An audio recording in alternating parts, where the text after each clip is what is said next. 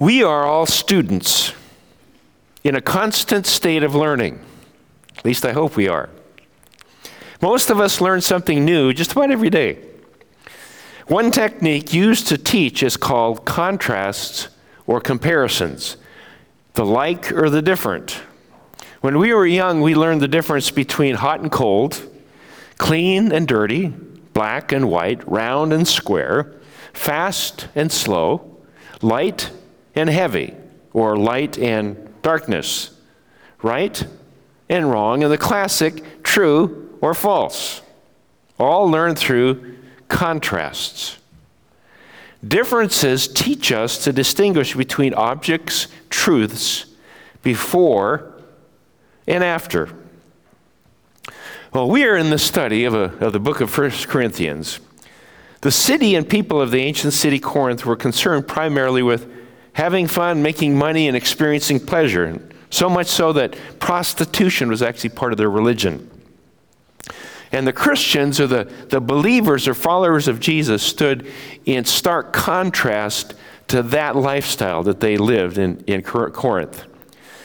In the second week of our series, we talked about divisions in the church at Corinth, and each division was caused either by the, the infiltration of Corinthian values and thoughts that were brought into the church, or a retention of previous values that were Corinthian or Jewish in nature. There was a contrast between what was inside and outside. The third week, we talked about the polarization of, of society, their society and our society, in the area of values and morals.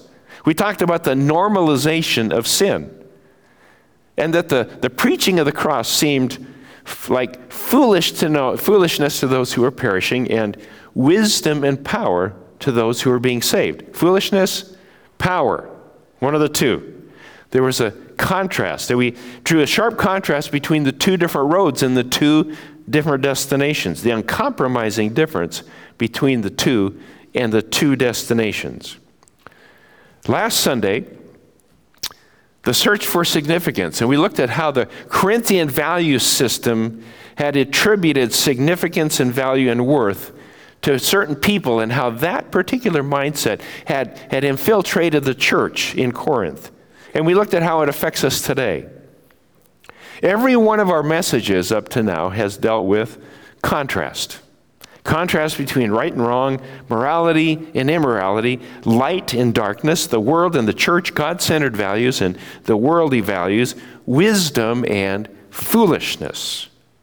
And it's critical for us to, to draw contrasts as we are students of the Word of God. It's critical that we understand these contrasts and recognizes the differences. When we lose our uniqueness or our differences or our ability to identify differences, we lose our impact. And no one can tell us apart from anything else. We get lost on the sea of subjectivity. Jesus said, You, us, we, are the salt of the earth. What good is salt if it loses its saltiness? We must maintain our distinctive flavors. That's what he calls us to do and be.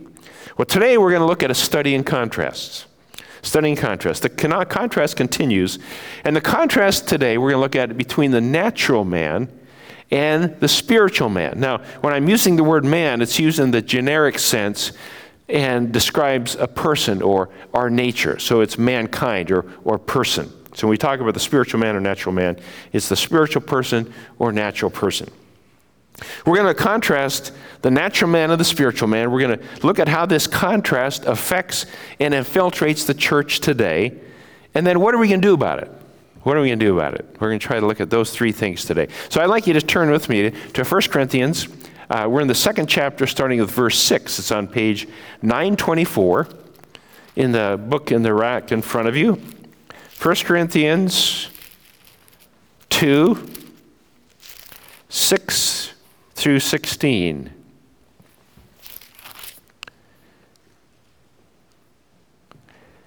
We do, however, speak a message of wisdom among the mature, but not the wisdom of this age or the rulers of this age who are coming to nothing. No, we speak of God's secret wisdom a wisdom that has been hidden that God destined for our glory before time began. None of the rulers of this age understood it. For if they had, they would not have crucified the Lord of glory. However, as it is written, no eye has seen, no ear has heard, no mind has conceived what God has prepared for those who love him. But God has revealed it to us by his Spirit. The Spirit searches all things, even the deep things of God. For who among men knows the thoughts of a man except the man's spirit within him? In the same way, no one knows the thoughts of God except the Spirit of God. We have not received the Spirit of the world, but the Spirit who is from God, that we may understand what God has freely given us. That is what we speak, not in words taught by human wisdom, but in words taught by the Spirit, expressing spiritual truths in spiritual words. The man without the Spirit does not accept the things that come from the Spirit of God, for they are foolishness to him. And he cannot understand them because they are spiritually discerned. The spiritual man makes judgments about all things, but he himself is not subject to any man's judgment. For who has known the mind of the Lord that he may instruct him? But we have the mind of Christ. We have the mind of Christ. All of our actions and attitudes are determined by how we think. And there's a difference between how the natural man thinks and the spiritual man thinks. We just read verses 10 through 12, which says, God has revealed it to by his, us by his Spirit. The Spirit searches all things, even the deep things of God. For who among men knows the thoughts of a man except the man's spirit within him? In the same way, no one knows the thoughts of God except the Spirit of God. We have not received the Spirit of the world, but the Spirit who is from God, that we may understand what God has freely given us. When, when we come to faith in Jesus Christ, when, when we are converted, we turn our life over to Jesus, we repent, our sins are forgiven, we become a new creation, creation and we're under new management. Our nature is different. The Bible says we're new creations. We change radically. We think differently. Why do we think differently? Because God's Holy Spirit takes up residence in our life. Holy Spirit. And therefore, we understand the things of God. We think differently, we act differently, we feel differently about issues. We have a different value system. And it's the Spirit of God who does that in us, revealing the wisdom of God and giving us understanding. The transformation is so radical that Paul says we have the mind of Christ. Mind of Christ. And the contrast with verse, in verse 14 says, A man without the Spirit does not accept the things that come from the Spirit of God, for they're foolishness to him. We talked about this whole thing of foolishness and wisdom and the inability of people who don't have the Spirit of God to understand those kinds of things. They're foolishness. He says he can't understand them because they're spiritually discerned. The natural man rejects what he cannot understand, cannot understand. And the emphasis is on the inability. They just, they just can't understand it. People without Jesus cannot understand spiritual things because they're discerned spiritually. I don't know if you've ever tried to communicate a spiritual truth or some kind of concept to a pre Christian or someone who's not a believer. They don't know Jesus at all. And it's, just like it doesn't make sense to them. It's just, you know, whatever. I don't know if you've, I've experienced that where I've tried to share something and I know that uh, the Holy Spirit of God has to reveal it to them because it, it sounds like foolishness to them. The natural man and the spiritual man. There's a contrast there. Now, we can't take credit for anything, it's all God's work.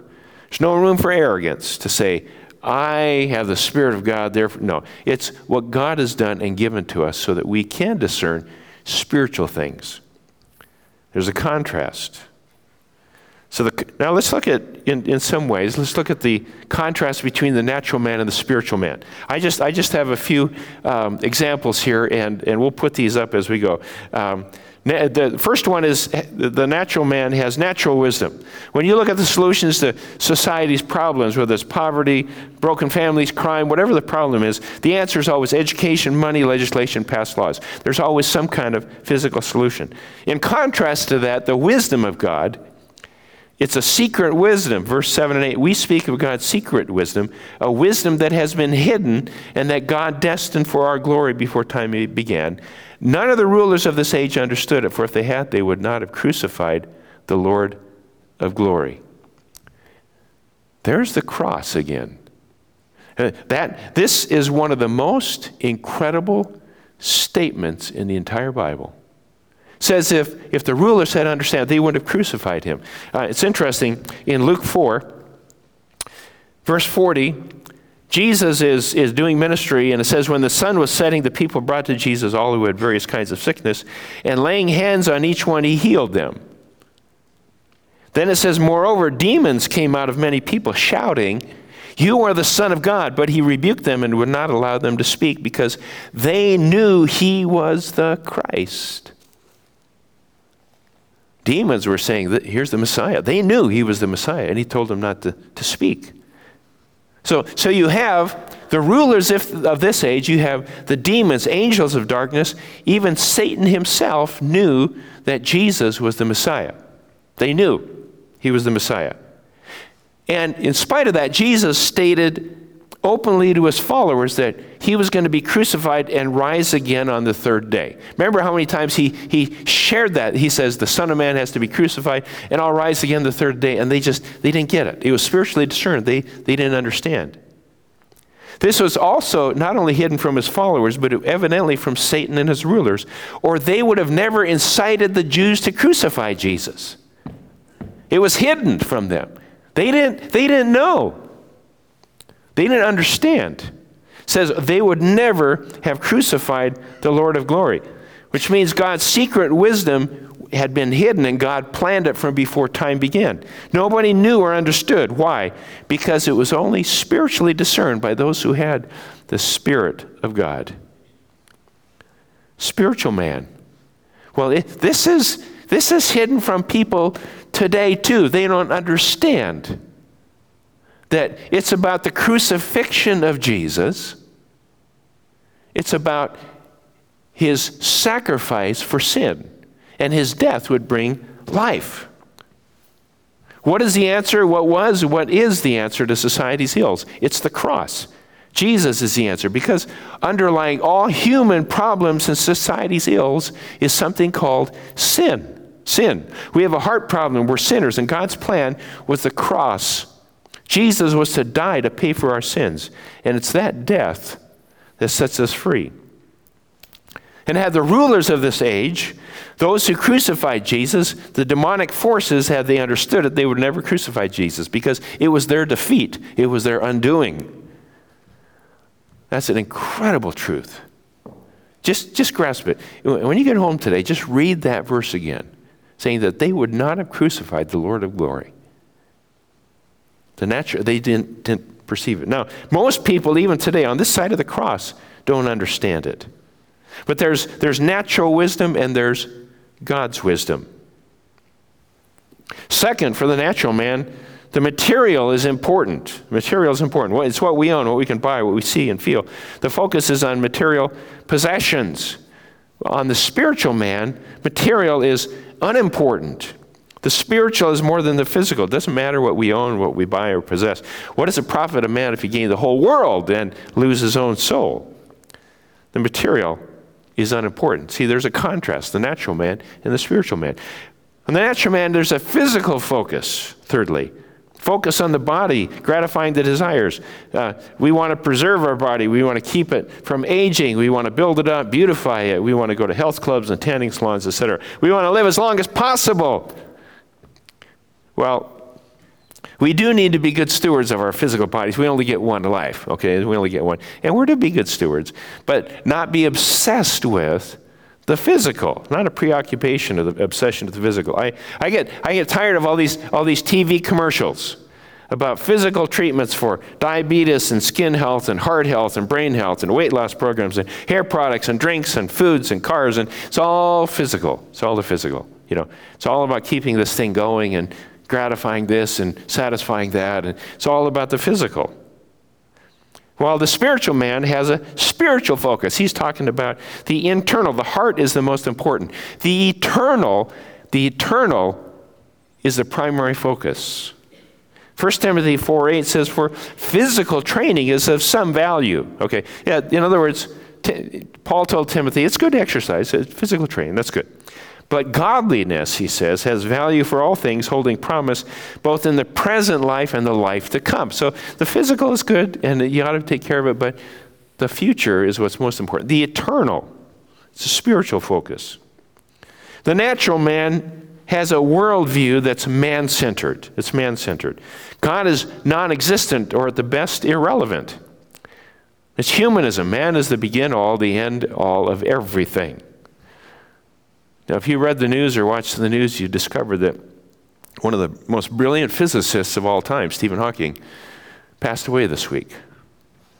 And in spite of his incredible intellect, brilliance, as a physicist, he denied the existence of God and he believed that man was at the center still. Humanism. We are the center. It's a travesty. Some believe in a cyclical view of life in reincarnation. If you don't get it right the first time, you come back again. You just come back again. If you, and if you really come back at the top, the apex is to become a sacred cow. Okay? Of course, I think that's great because the church is full of sacred cows, and we just no, never mind. We'll we'll talk about that later. But the the human view of of of hu- how humankind works. Now, the spiritual view is is that the worldview means it's Christ centered. Christ, Jesus is the center of all history. He's the beginning and end, the Alpha and the Omega. All history is either BC or AD. And I, I get the kick out of the people, they want to change that. They don't like it to have BC and AD. They try to change that to something else. Before common time and after blah, blah, blah, whatever it is, instead of, but all of history is either BC or AD. Jesus Christ is the center. Jesus Christ is the center. We believe in a linear view of history. It's not this cyclical view. There, there's a beginning, a middle, and an end. There's a culmination. There's purpose, direction, and meaning. There's a finish line. History makes sense. I'm reading Daniel, the, the book of Daniel, in my devotions, and oh my goodness, what, what incredible things to see some of the prophecies that were already fulfilled and some of those yet to be fulfilled. There is a purpose and there's a direction of history and it's all superintended by God. It's life isn't like a, a, a, track. You run you run a track. You start here and you run around and run around, and wherever you started, you end. Okay. And some people think life is a track. Life is not a track. History is not a track. It's more like a cross country route. You start here and you end there. There is a different ending than the beginning, and there's a continuation. And it's all BC and AD, and there's a there's a linear view of history. And the, the natural man likes to think that it's different. But the spiritual man says, God is a God of history. History makes sense. The natural man, number five, is pleasure centered. Pleasure centered. If it feels good, do it. The song that asks the question, how could it be so wrong if it feels so right? Of course, sung by Debby Boone, which was crazy because Pat Boone, her father's, was and still is an incredible Christian. Debby is too, but, but it's, it's looking for pleasure. Whether it's sex, drugs, alcohol, danger, seeking a thrill, whatever that is. The spiritual man is service centered. Others are more important than my pleasure. There's a, there's a life of service, life of service and servanthood. You have selfish versus selfless. And of course, there's nothing, nothing crazier than, than describing pictures we take which are just selfies. Selfies, okay? And get a selfie stick, and we take selfies and we post online. It's kind of crazy. It used to be you couldn't really take pictures very well. Now you can, yeah. Anyway, that doesn't mean if you take selfies you're, you're corrupt or something. It's, it's okay. Every, it's part of our culture. I've done a few myself. I'm not really good at it. If you see a picture with half my face and part of Judy's, that I took it because it was. I'm not very good at selfies. The natural man is self sufficient, self sufficient, believes he can exist without God. Now, the, the, spiritual man is dependent on God. There, the, there's the end justifies the means, or the attitudes or motives are most important. There's the natural and the spiritual. The natural man would emphasize liberty, moving to license and lawlessness. And the classic example is, is taking the freedom of speech and use it to promote immoral things like sex industry and pornography, internet porn, child porn, live porn, sex trafficking. It's the freedom of speech, people, and using that to denigrate God's gifts, as opposed to taking liberty in balance with the laws of God. That God's laws were given for the good of people, relationship with God with people. God's top 10. The whole series is about how do we exercise that relationship with God and with human beings. That our liberty, our freedoms were to be exercised in the context of God's parameters. So, why should Paul write these things? That's a question. Why did he write these things? If the Corinthian church is spiritual and rejects the natural man's view and actions, why did he write this and why is it to us as well? Because the church at Corinth was being very subtly affected in their thinking, and we are also very subtly affected by the natural thinking. How are we affected? Let's talk about some indicators of being affected. How, how does that thinking uh, from the place in Corinth and in our world out there, the natural man, affect us today? Number one, we have a flippant attitude toward God's character. This is how natural thinking affects and infiltrates the church. You can tell if, if we have a flippant attitude towards God's character. God is holy, God is righteous. How do we approach God? How do we approach God? What do we think about our relationship to God? Do, do we really, do we really take God seriously? Seriously. Or do we kind of tack him on the end of our week at a Sunday service? Is Sunday morning a continuity or a correction? Let me explain that. Is it a continuity? Is it a continuity? Is it just continuing on with what we've been doing all week? We've been worshiping God in the Word, in contact with God, living in the Spirit, or is it a correction? Say, oh wow, I got to. Well, it's probably going to be both. Okay, let me just say. And it's not wrong if it's both. But sometimes Sunday or getting together in your connect group, sometimes it's a continuity of what you've been doing. Sometimes it's a correction and a realignment of where you're going a realignment. Uh, we, we got our car aligned this week, and they told me the reason I need alignment is, is all the potholes. But that, that happens. And, and basically, when you, your, your car's out of alignment, you start getting wear. It starts wearing and destroying tires if it's, if it's radical. And if we're not aligned, we're going to be messed up. We're gonna, it's going to wear and tear on us. The alignment, alignment. Is God the main thing in our lives? Do, or do we begin the day with Him and forget the rest of the day? Or do we just finish the day and the rest of after, as an afterthought? Maybe we just call on Him when we're in crisis. Okay, we're all guilty of that. Okay. Um, come into come into situation and you say, "Oh no, we have to rely on God again." You know, it's kind of like everything's going so great. Now this is coming up, and now I have to rely on God again. Yeah, it's one of those things. It's it happens. We're not immune from that. Our view of the material affects our spiritual.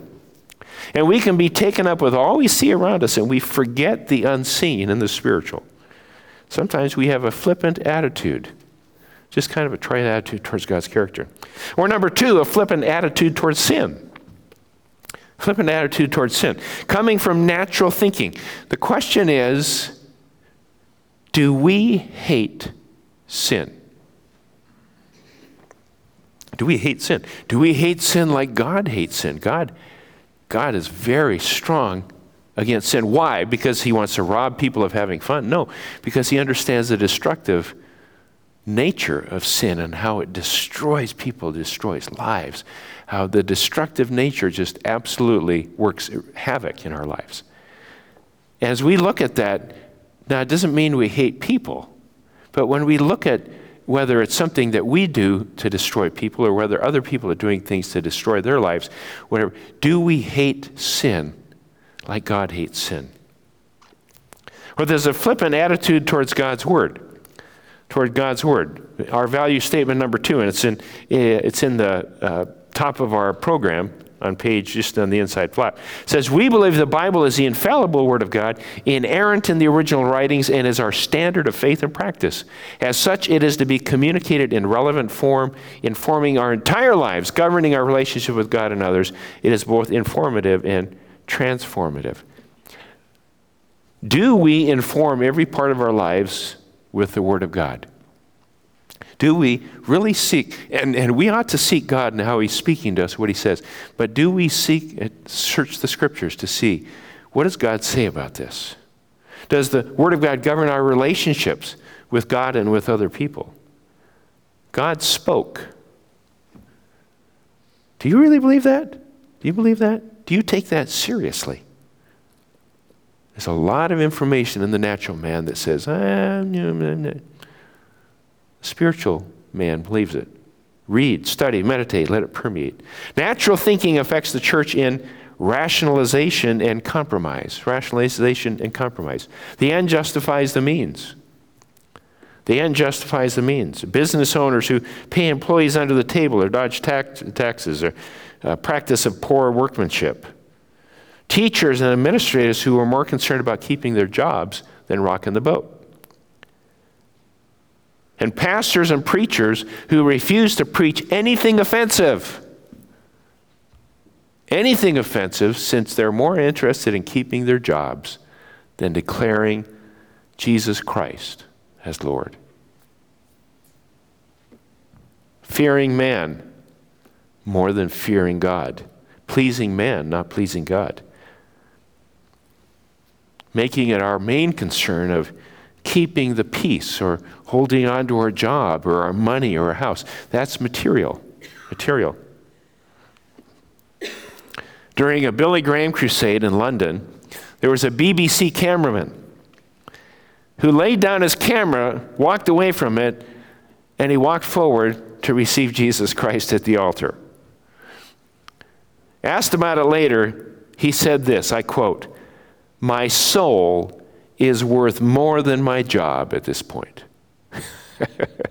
my soul is more important than my job. It's worth more at this point. How about materialism as a measure of success? Number five. Materialism, the measure of success. Now, not only do we elevate people who appear to be successful materially, we also measure the success of, of our church or a church by how much money we raise and how great our facility is. Numbers being the measure of success, and we count. Somebody said you count nickels and noses, you count money and how, how the attendance is. And should we grow and should we have people? Yes, because people mean need Jesus, and we need, as long as there is anyone that doesn't know Jesus out there, we need to grow as a church. But the measure of success being by money and external views, all those kinds of things. Numbers. Number six, selfish ambition. Selfish ambition. People vying for position or power or prestige, all measured in external terms, of course. External terms, selfish ambition. James 3:16. I quote James 3:16 almost as much as John 3:16, but James 3:16 says, "For where you have envy and selfish ambition, there you find disorder and every evil practice." Where you have envy and selfish ambition, you'll find disorder in every evil practice. People with agendas, people with a selfish ambition, and it can happen in any context. Ambitious for God or ambitious for me, you know, the, they really overlap and say, what is my ultimate goal here? But the thinking of the world comes and infiltrates our minds. Number seven, we talked about this before the normalization of sin. The normalization of sin. Actions once unthinkable gradually gain acceptance and become the norm. That's an indication of the, the, the thinking of the natural man infiltrating and affecting the church. George Barna informs us. He says this, and I quote In matters of belief, ethics, and morality, there are now no statistically significant differences between the people inside our churches who profess to be born again and the people outside the church. No statistically significant difference. That's where the natural man leads us. Number eight, loss of passion for the lost. Loss of passion for the lost. How do we know when we're being overtaken by the natural? When we lose God's heartbeat and His view of eternity. His view of eternity. God's lost children needing to be found, or, or they will spend eternity in a Christless eternity in hell. When they studied the story of the Titanic, they discovered that almost half of the lifeboats, almost half the lifeboats were half full. They had plenty of room for the people that were drowning in the icy waters of the North Atlantic. But to go back and search would have disturbed their peace. And they did not want to risk swamping their own boat to save others. What a travesty. Yet many, many Christians today sit contentedly in their salvation and do not want to have their peace disturbed by people crying and going to a Christless eternity. How natural thinking infiltrates the church. Prayerlessness. Prayerlessness, number nine. This happens when we focus on the physical world and try to build the kingdom ourselves. We need to understand and realize where the true battle lies in the spiritual and pray and, and, and conduct spiritual warfare. One of the, one of the great challenges we have as, as church leadership is how, how to challenge people to, to move forward and be progressive and, and to know what to do without relying on methods and church growth methodologies and some of the things and say, this church does that and they grew, this church does that, that works, this works, that works. And so we're going to do that. We need to start with prayer. Jim Cymbala who's the pastor of Brooklyn Tabernacle, spoke at a pastor's conference. This was many years ago. I heard him speak. When, and we actually went to visit his church. And, and I was immersed in the church growth movement. They said, These are the things you need to grow your church and do this, this, this, they had all those things. And, you know, so I was studying that. I was working on, started working on a doctorate in church growth ministries. That, that meeting with Jim Cymbala interrupted me and redirected me because everything that they said you needed to grow a church they didn't have at Brooklyn Tabernacle. They didn't have any of it. What they had was a prayer meeting. They had a prayer meeting and they had the move of God. They had praying people. And that church exploded and contradicted every everything. And he said to pastors, he said, Don't do somebody else's vision. He said, You pray. Find God's vision for your church. I tried to practice that. Prayerlessness. Prayerlessness. Number 10, a lost sense of urgency. Lost sense of urgency. How can we tell? There were two demons that were holding a strategy session, and they were overheard saying, If we can only convince Christians, there's no need. If we can only convince Christians, there's no problem. If we can only convince Christians, there's no hurry lost sense of urgency. Urgency. Number 11, non involvement. Non involvement. We're just too busy. Just too busy. It's about me. There was a doctor who came home one day and said to his wife, I had a pretty good day. All my patients died, but I didn't get infected. That's not a good day. I didn't, it, it's not about us. Number 12, selfishness. Selfishness. What can the church do to meet my needs? Now, we exist. We exist for people that are here. Yeah, we're here for relationships and development and growth and discipling and worship and teaching. We're here for all those things. But we exist especially for those who are not yet here. We are already convinced, we're converted. What, what must we be for those who are not yet here? When we think about, about building renovations and making the church, as Andy Stanley calls it, the church for the unchurched, who, who are going to feel comfortable coming in?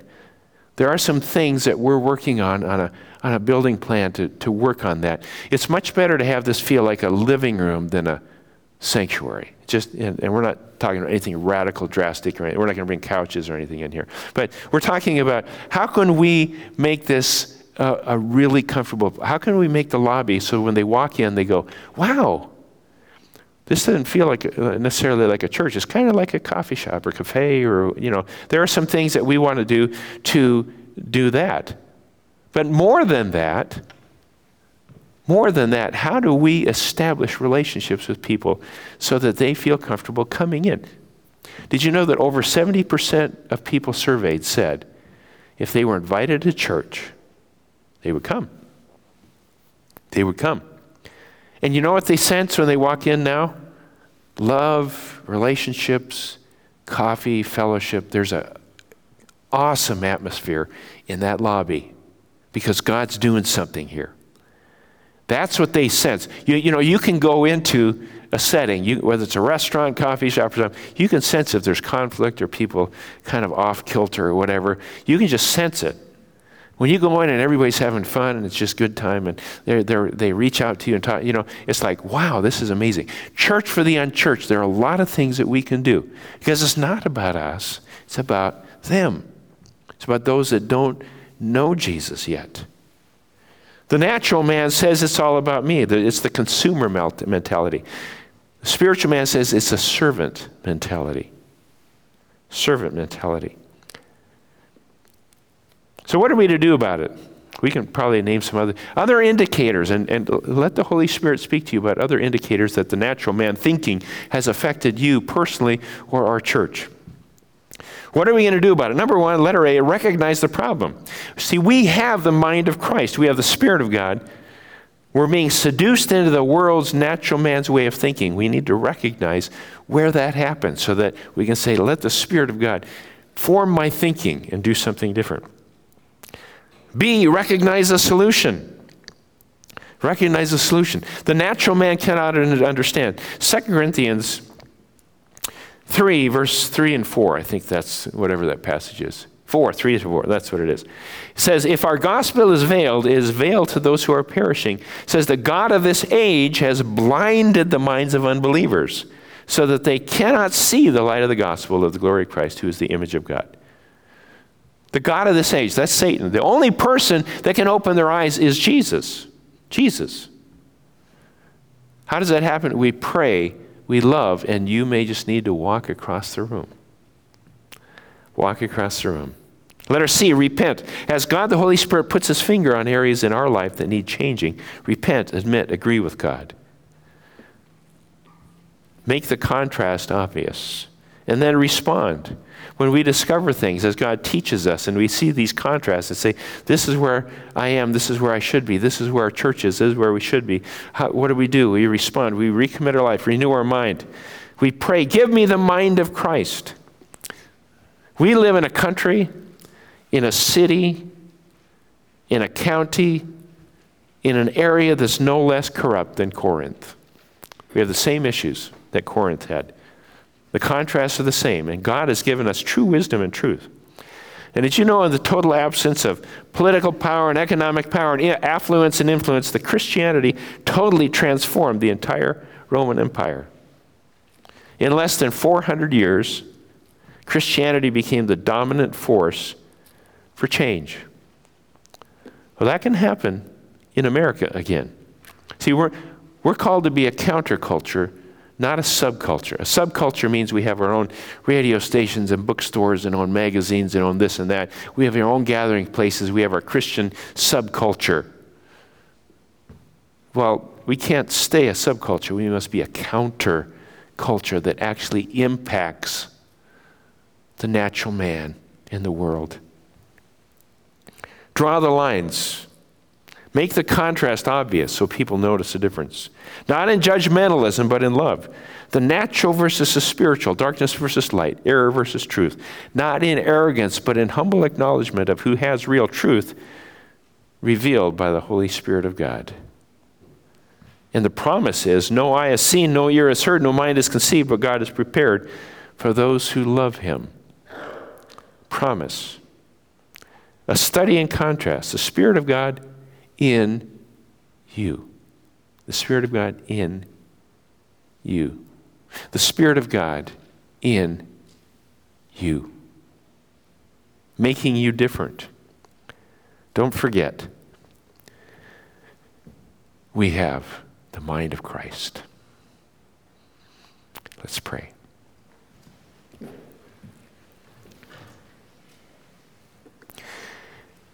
We are all students.